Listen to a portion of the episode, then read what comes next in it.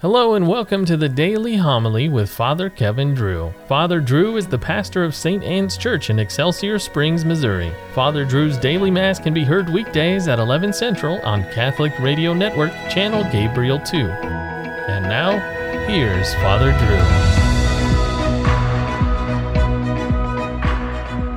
Drew. A reading from the book of Exodus. When it was reported to the king of Egypt that the people had fled, Pharaoh and his servants changed their minds about them. They exclaimed, What have we done? Why, we have released Israel from our service. So Pharaoh made his chariots ready and mustered his soldiers, 600 first class chariots, and all the other chariots of Egypt with warriors on them all. So obstinate had the Lord made Pharaoh that he pursued the children of Israel even while they were marching away in triumph. The Egyptians then pursued them.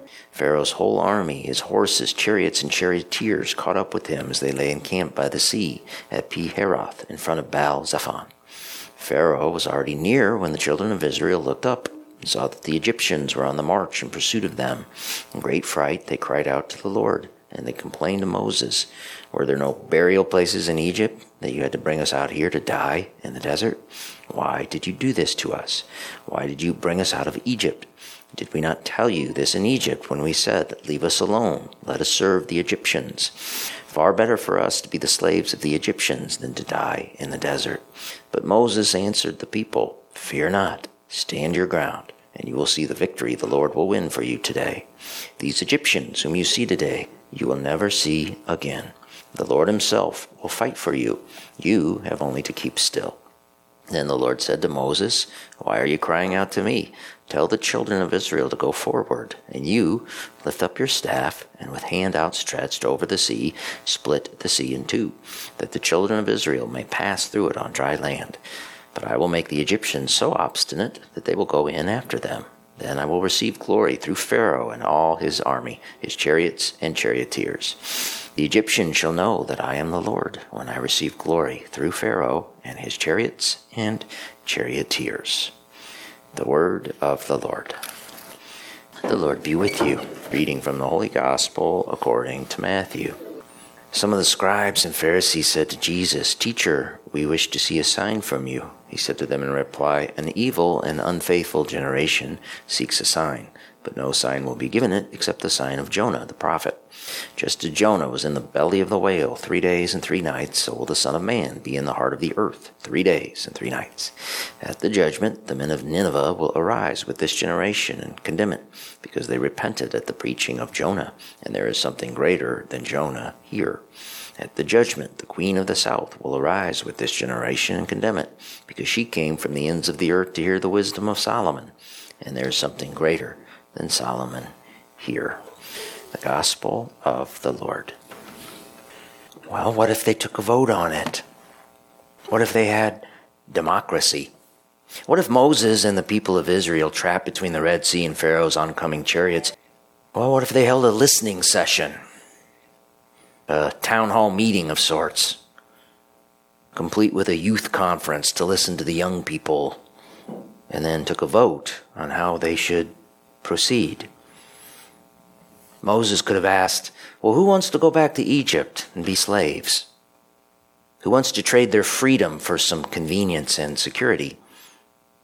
Surely the Israelites would have voted in a landslide to go back to Egypt.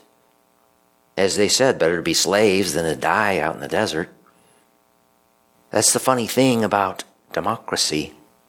The truth can get voted out of office. Of course, at that point, the Israelites weren't really looking at the long game.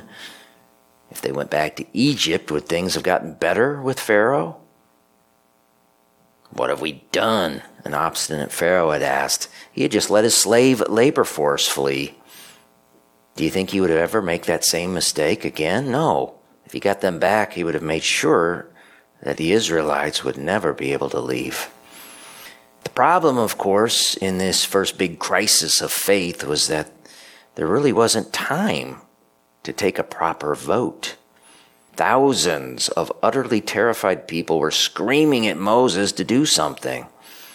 Moses, trying to keep a cool head, turned to God, who delivered a pretty good line. What are you crying out to me for? Yes, I'm God. I made the desert, I made the Red Sea, and I made Pharaoh and those chariots. Have some faith, Moses. Pass that faith on to your people. It's interesting that Moses, working as God's mediator, was despised by the very people he was trying to save. If they had some democracy on the shore of the Red Sea, Moses would have been voted out of office for sure. Can you see how Moses is what we call a type, a prefigurement for the new Moses? Christ. On Good Friday, there was democracy. On Pontius Pilate's porch, the mob cried out, We have no king but Caesar. And so, there was a vote. Crucify him, crucify him. God had instructed Moses to lift up his wooden staff and stretch out his arms to split the sea in two. And the Son, doing the will of his Father, lifted up his arms on the wood of the cross, and the temple veil was split in two. My friends, this mysterious drama is all played out at the holy sacrifice of Mass. We need to understand that God is the one who acts at Mass. It is His action, His fight that saves us. We don't gather together and vote on what we think best for our salvation.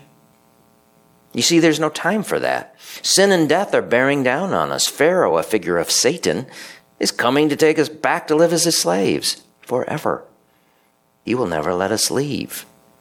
But he is foiled on Calvary. And that process is played out at every sacrifice of Mass, leaving a defeated yet still obstinate Satan asking himself, What have I done? My friends, God is the actor. Be still and quiet at Holy Mass and let Him act for you. Fear not, stand your ground, and you will see the victory the Lord will win for you today. These Egyptians, whom you see today, you will never see again. The Lord Himself will fight for you. You have only to keep still.